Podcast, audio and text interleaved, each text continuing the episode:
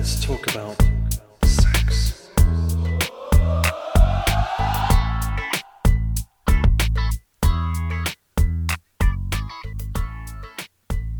We're sitting at dinner the other night, and my daughter, who's six, just busts out with this Hey, mommy, when did you meet daddy?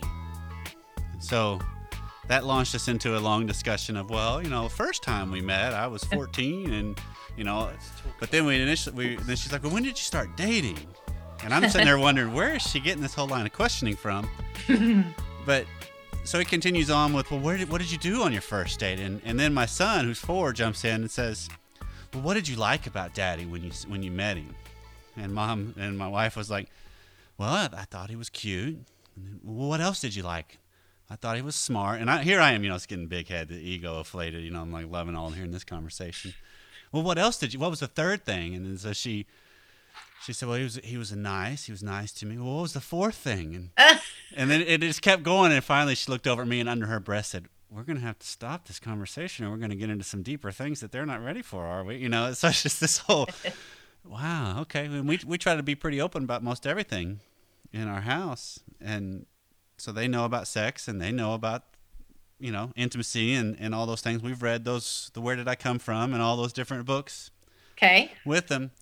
But it was just one of those times where you actually get to see it in play of how did it all unfold for you and, and what did you do? And, and the thing, after all of that, the funniest thing to me was I told my daughter, I said, you know what we did for our first, our first date was we went to a scary movie.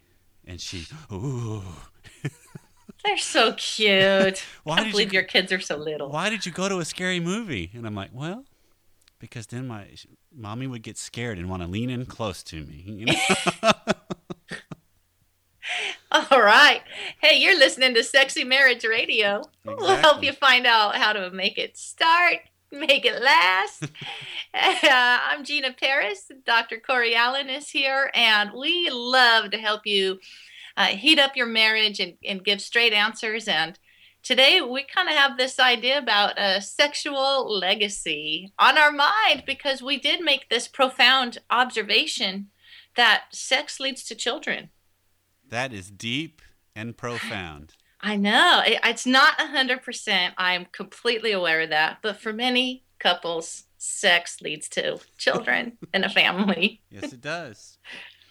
So, today's show, we want to talk about how do you create a legacy with mm-hmm. your with your sex life, and and I guess another term for it would be what is your marriage teaching your children? What is your sex life in your marriage teaching your children? And if you want to jump on and let us know what you think and give us some feedback, feel free to send us an email at feedback at sexymarriageradio.com. You can also call us at 615 56 Sexy 6. That's right. Fifty-six, sexy six. but but it is interesting because when you think about the history of your own life, and Gina, I'm talking to you specifically. When you think about the history of your own sexuality, your own journey, Mm-hmm. and what you learned, what you didn't learn, what was right, what was wrong. I mean, how much of that journey was created unbeknownst to your parents by the way they did their marriage? Right. I think especially I was fortunate in, in that I got to see good modeling of a marriage, you know. So I remember one time being in a fight with Paul kind of and he he did one thing like the one thing that my dad did that really bugged me and I I remember saying, "Gosh, when you do that, you just remind me of my dad." And Paul looked at me and he kind of grinned and he said, "You know, anytime I'm compared to your dad, that's going to be a compliment, right? You do know that. so, um, So that is fortunate. good- it is, and it's a good. And, and my mom never had any hangups really about, you know, talking about sex and and um, enjoying it and and keeping it for marriage. So it was easy. And then I had really strong role models from the time I was twelve on. So it, it's one of those ways where the more influence I think we can surround our children with that's positive, the better it is for them. Yeah, and specifically, I think of let, us apply this to our listeners now, and Mhm. and those that are in a, in a marriage and they have children in the house. And I don't think it really matters the age. I think if they're in the house, Right. how you do marriage, they pick up on. oh, absolutely. because I, I think I've maybe mentioned this on our show before. Um, you know, my parents are still together, and they've been for 46, seven years, something like that now. So they've they've got a history of a relationship together, but they've never been very overtly affectionate.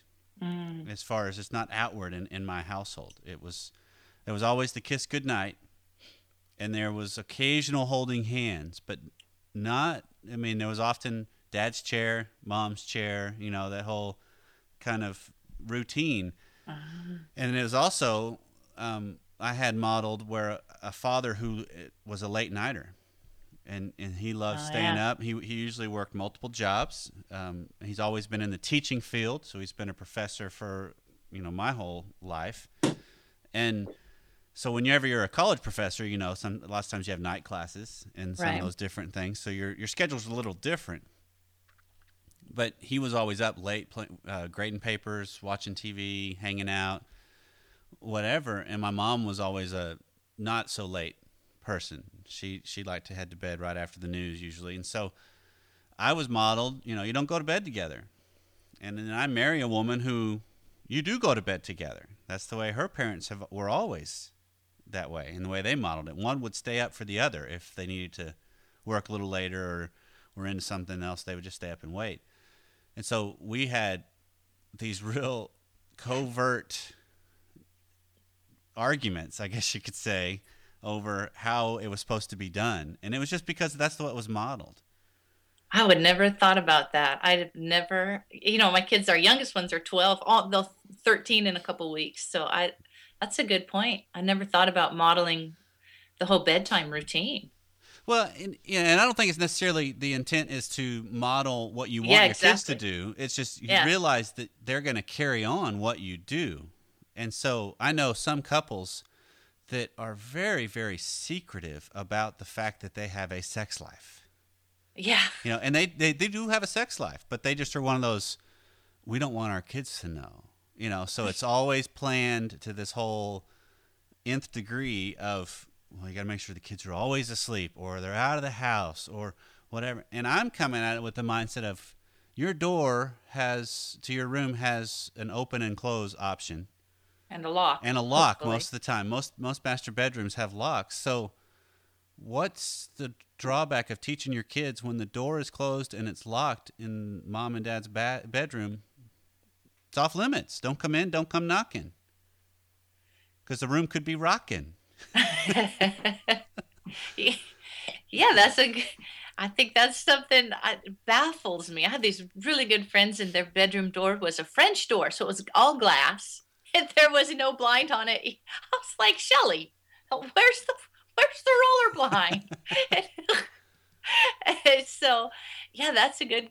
I that still is a mystery to me, but yeah, there's something to be said for what we're teaching our kids. Well, I think that what that could possibly do, if you start to be affectionate, and, and it's nothing inappropriate. I mean, I, I'm not advocating that you just get all over your spouse in front of your kids and and you you know you're sneaking feels and you're sneaking all this stuff Yeah. when you're around your kids.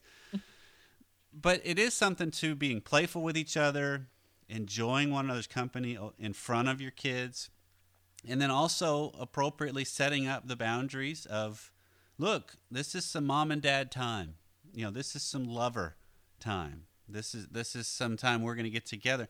I think what that will start to do is i think that would start to make the whole subject of sex less taboo. Because it's Well, going on.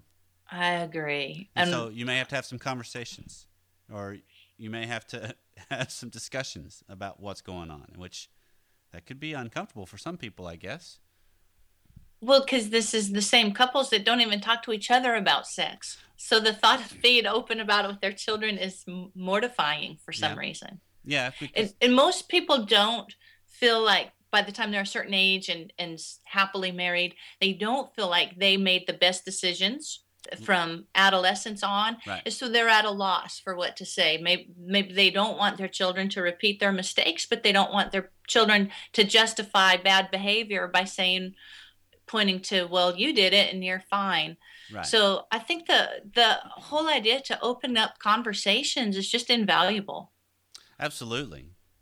To just a, a new approach to the subject. yeah of course my kids know that they can walk in my office here and see 40 books on the shelf Yeah. but Yeah.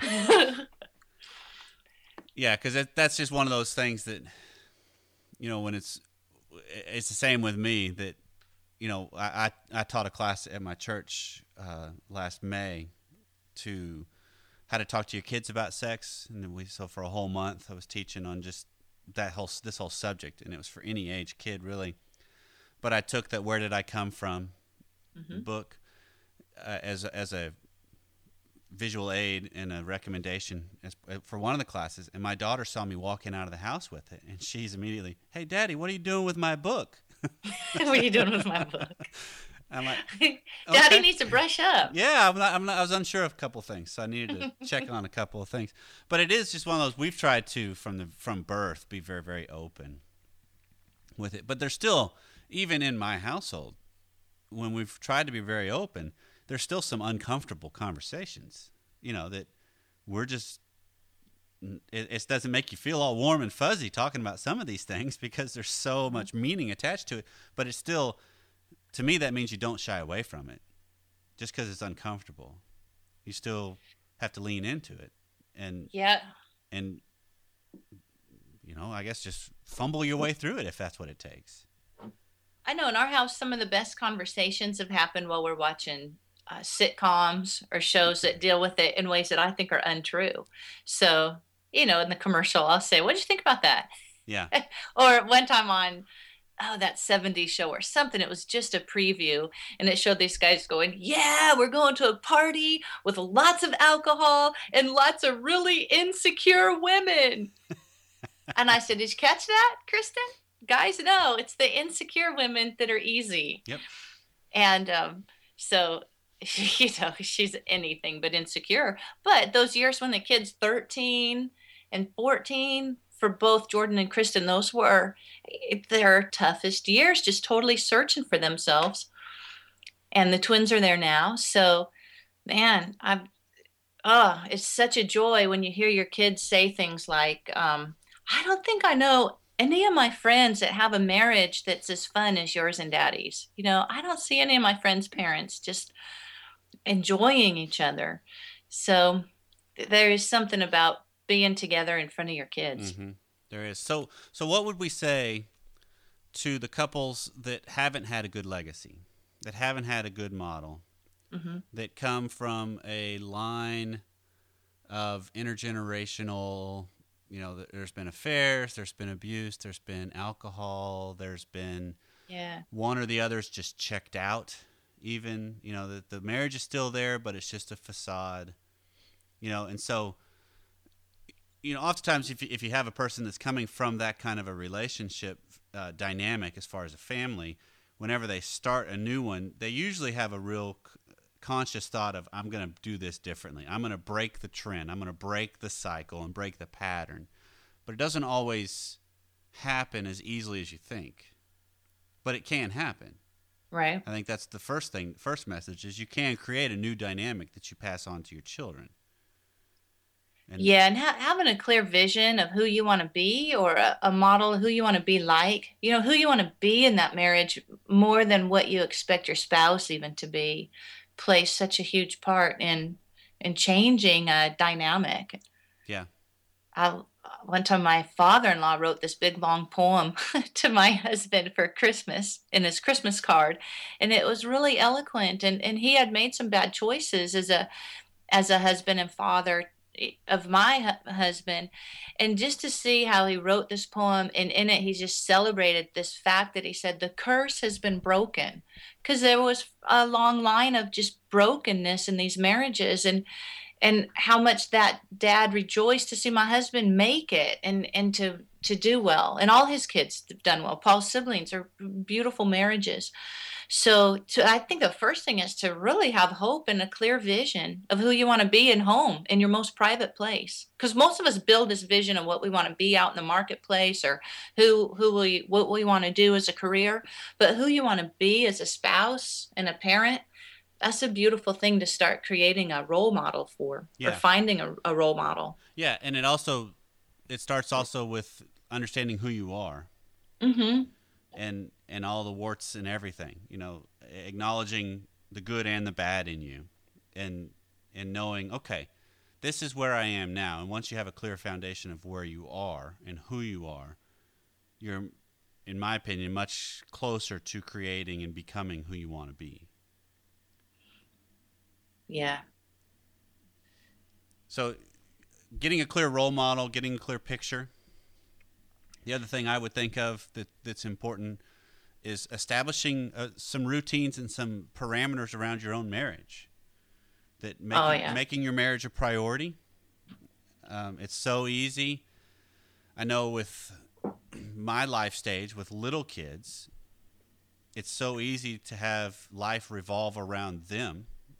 Uh, and I Mm. know that doesn't change just when they get older and get out of the house more because of school and, and extracurric- extracurricular activities. You still have the struggle of schedules and running kids to and from and understanding where everybody is and, and all of that dynamic. But it's, it's important to set parameters around your own relationship and make it a priority to have that as something you value and something that's important and let other things fall beneath it even you know, let your role as a parent be beneath your role as a spouse Yeah, I really think that too. I I know I see so many parents live and they'll say, "My whole world is my children," and you know, your children's dad gets the leftovers, if that. I I really I do agree to make that marriage a priority because when the kids are gone, if we you blink your eyes and those kids are gone, yeah Eh, and then you've got then what do you want to do? yeah and that's that's the reason that the second highest time frame for divorce statistically speaking is 18 plus years of marriage and that's because the kids are gone I thought that was a new trend, these late term divorces. well i think it's i think it's new as in the last 20 30 years new Mm. because that's when it, society made a shift a generation ago, pretty much, to make kids the priority. Oh. And so, along with that comes, what do you do when the kids are gone? Because the kids are going to leave. That's that's healthy. That's natural. They should leave. That's that's the whole idea of growing up and, and becoming an adult. And I mean, we've taken it as far as you know, in my household, once my kids have reached the age of being able to feed themselves, as in just get their own food, they don't have to go find a job necessarily, but they got to be able to find their own food and put it in their own mouth, go to the bathroom on their own, and get dressed and undressed on their own. Once they have learned those f- basic foundational things, my job shifts to getting them out of my house. so I have a six year old and a four year old. I'm already working on getting out of my house. And it's not like I want them out tomorrow, but I want them out eventually. I mean, I, that's just that's just a reality, and I need to think that Yeah. way. And I think when you put your marriage as a priority, that helps you keep it in line. Yeah, it's for them to know that to have hope because we also live in a culture where people are pretty cynical. This uh, millennial generation's a little more cynical about getting married, but I don't think that means that people hunger any less for the intimacy that only comes from a marriage, especially a long-term marriage. Right. So to to model that and to model it working, and even when it's not working. One time, Paul just blew up at me the other day. He was really hungry. There was nothing to eat, and um, Kristen was sitting there after volleyball or something. I said, "I told you I don't I don't make I, dinner on Wednesdays because the kids and I eat at church." He goes, "Well, I didn't think that meant there's no food in the house." And so he was kind of upset and went in the garage to find something to eat from the other freezer and refrigerator. And Kristen says, What in the world? That was totally unacceptable. like she could not believe that he could raise his voice. I said, "Oh yeah, I suppose that might have bugged me at one time." Now I just think, "Oh, go get over it. Get something to eat." it's so, but you, we're always modeling, and she is a she's a tough cookie, man. She doesn't put up with crap from any guy, so she can't imagine. I should learn that pretty much from her dad, and, and us. But so to me, she thought, I, I can't believe I've never seen my dad raise his voice, especially over just being hungry well, see, that's real world modeling right there. Exactly. I mean, because that's what goes on. And, right. You know, I think of back in the time when I was in youth ministry, you know, 15 years ago, that mm. There was a girl that she was a junior in the high school at, in the youth group that I was in, that I was that I was youth minister of, and she had started dating some guy that was just a really good guy. I had I'd only met him once because she had brought him one time, but she had had a history of dating just chumps and this is a guy that got the door for her um, was polite asked her how she was you know those was was genuinely a gentleman and she was made a comment to me in one of the discussions we had about how foreign that was to her. She's like i can't even I, I, I didn't know what to do the first time he got he came around to get my door. Wow. And i'm like well good. You need to learn some of those things. And that's that's the kind of stuff that in your own marriage right now, you can model that.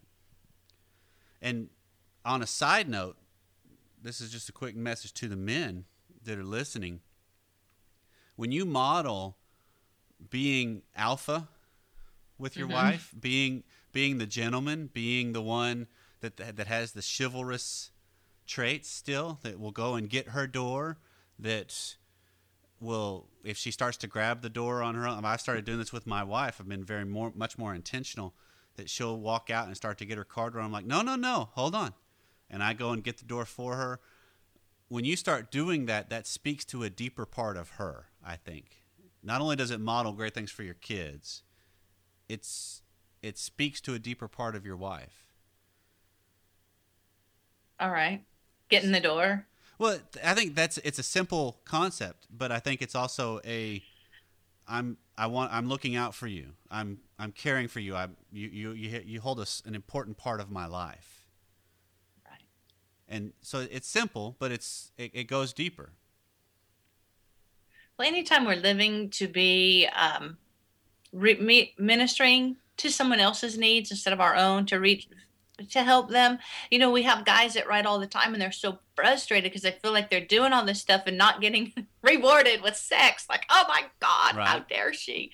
And so there's something about the energy and, and the communication that's not happening. So we, we want you to keep believing, bring that best self, be believing for what you're you're showing your children.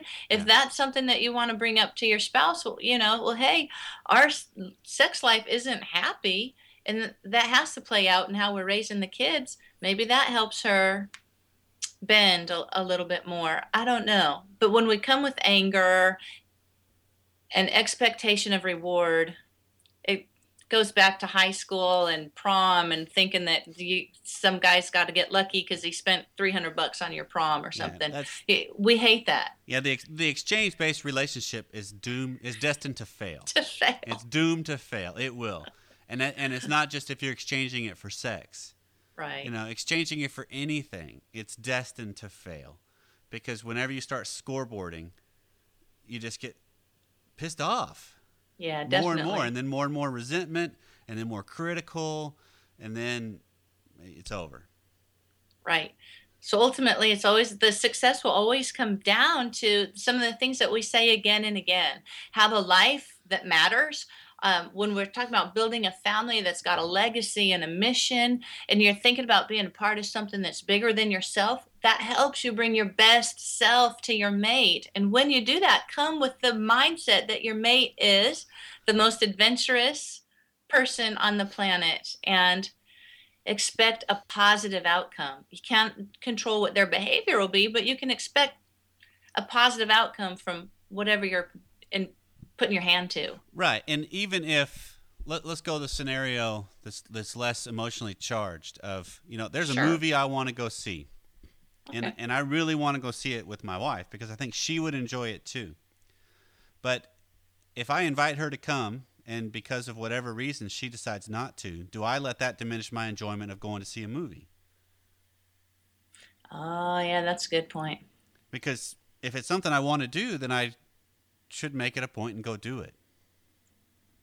Yeah. and if she and if she joins me, it it magnifies it, and it makes it more more fun. But if she doesn't, that that should not get to the point where it ruins it for me. To where oh well, then I just don't want to go. Well, whether it's a movie or camping or whatever your thing is, Yeah. that's exactly right. Yeah, because I mean we're in the scenario where my wife is going to be heading to Kansas, which is where her family is, because her mom has a lot going on and she wants to go take the kids and go spend spend a weekend with her. Well, I have obligations that are a little tough, tougher to get out of sometimes on weekends, and so used to early in our marriage, it would be this: Hey, I want to go to Kansas, but I don't want to go if you're not going to come with me. Uh huh. And she came home the other day and said, I'm taking the kids to Kansas next weekend. And that was it. That was the end of the discussion. You know, she's like, I'm figuring you can figure out a way to, you know, fill a weekend without the kids and I. I'm like, yeah, I think I'll be okay. and it's also the offer of if I want to join her and shift things around to be able I can go, I can do that too. Right. But it's none. It's just one of those whole. I'm going to do what's important to me, what I want to do at the moment, and I think at the core, that's marriage. I'm going to do what's important to me. That's my life. That's relationship. It's choice, and it's choice. 19 years into it, just as much as it is choice day one. Well, I think it's a matter of being your whole self, you know, so that you're bringing your whole self into the marriage. You're not some kind of victim that needs all this validation from the mate to, to be whole. Right. Because you could take that in two directions, you know, this is what I want to do, you know, whatever. It, it, it comes back to the heart, whether you're motivated Sure. by love or motivated by Sure. fear. Yeah, because if you can, if you continue down this the path of I'm going to just do what I want to do, forget whatever you want, Yeah. you're going to end up alone. you know, it's gonna it's gonna work itself out. It will. That's just the nature of relationships, because who you really are will come out. And one of my professors was always a big proponent of you need to be who you are. hmm And w- I loved his phrase. It's, it's a bit harsh, sorry, but it was always if you're a horse's ass, be a great horse's ass, because then everybody knows what they're dealing with. Well, And then then that's part of the argument against bad dating as kids, where it, and I'm so glad my kids never bought into this idea of having lots of boyfriends or girlfriends. Kristen, I don't think at 17, almost 17, has even had a serious boyfriend, and Jordan had one girlfriend for the last few years that he just broke up with, but and they're still really good friends. It's just been so healthy through the whole thing. But you see so many of their friends have a boyfriend or girlfriend constantly and they develop a habit of being what that person wants them to be Right. and it's crazy so we want them we want you to be so comfortable inside your own skin that that's what you bring to a relationship is what you almost almost what you bring to the table or this sense that this person is better off because I'm in their life not that you're desperate and hoping that they'll complete you Yeah, that I'm nothing without you. I'm nothing. Yes. Yeah, I mean that's one of the most damaging lines in all of Hollywood is from the movie Jerry Maguire with that you complete me. Uh, well, before we were getting married, we were reading all these, you know, marriage books, and Paul was looking at this book, and he says to me, "You know, I just don't think I totally get this. This guy is saying, he's pretty famous, gray-haired uh, marriage speaker guru. He's saying." Don't marry someone you could live with. Marry someone you can't live without. And Paul goes, That's I just mean, a I'll- Hallmark card. It's like so stupid. Yeah, that's just a Hallmark card. That's all that is. That's what it's. It's so Paul, you know, at 20 years old, he's trying so hard to process all this. You know, he's an airman, first class, young in his career. He says, "I mean, if I know I could live without you, I, I just feel like I wouldn't want to. Yeah, and that's the point. I think exactly. absolutely you can live without and act- and actually, I think you should. There should be parts of your life where you live as if you can live without them, Yes, definitely. because that only makes the pull more strong for them to want to be with you. absolutely. Because if you were living a robust, adventurous, passionate life, your spouse most likely has to do some effort to stay with you, to, to- and and will want to because it's like, man, I want to be a part of that. Look at how And- much fun that looks like it could be. It's true. And there's seasons that change that. You know, when Yeah. Paul met me, I had a big platform. I was speaking all the time. So he was very, you know, he kind of thought, man, she, he told me one time, you're like the best speaker I have ever heard. And my life was exciting. Well, then I followed him to the backside of the wilderness in Germany where no one even spoke my language except on our little Air Force base. And, and that was a whole new weird world to me. And, eh, you know, there's always going to be seasons of adjustment and, Right. and you'll feel like things are taken from you and given to you and, and you're being evolving so it's all the beauty of a relationship that ebbs and flows and, and grows And the better you are at handling the ebbs and flows of your current marriage, Yeah. the better you are at creating a better legacy for the marriages to come in your Yeah. family. yeah Because you can model that even when things ebb, we stick to it. You know, I have a commitment to, s- yeah to see this through, that I'm going to do everything it takes to do what I can. And obviously, there's going to be deal breakers and times where you just, no, I can't. But we're not talking about that today. We're talking about sticking it out because it gets better. There's hope, there's joy, there's Yeah. passion, there's pleasure. It could just be right around the corner if it's not going on currently. yeah we believe that and your your kids appreciate it there's so such a feeling of security for them to know their parents love each other. And even if it's a second marriage and we're talking about blended families. Yeah. absolutely. Yeah, I was talking with some a friend of mine that they just did a big cross country move, uh-huh. And they have kids that are right around my age, my kid's age, and they made the comment of, yeah, we were really concerned, you know, about pulling them out of school and the transitions and all that, but after seeking some counsel, we kind of came to the decision: if the marriage is strong, the family is strong, the kids will Uh-huh. be okay. And I was like, man, that's very profound. That's pretty good. That is That's a lot very- easier when they're six and four. than Well, it, it is. Junior in high school. It is. but Exactly. but it is what it, there's still truth of You bet. when when you have a good stable relationship between you you can handle a lot and you can lean into it and and and make the most out of every opportunity it seems I think so. there's there's a lot of good that can still come from having struggles and working your way through them and discovering the best in both of you Yep. So go forth and have more sex and believe for an uncommon intimacy and an uncommon Yeah, legacy. make make it a countercultural marriage Absolutely. one that's vibrant and alive with lots of sex Come see us at sexymarriageradio.com. Take care. see you next time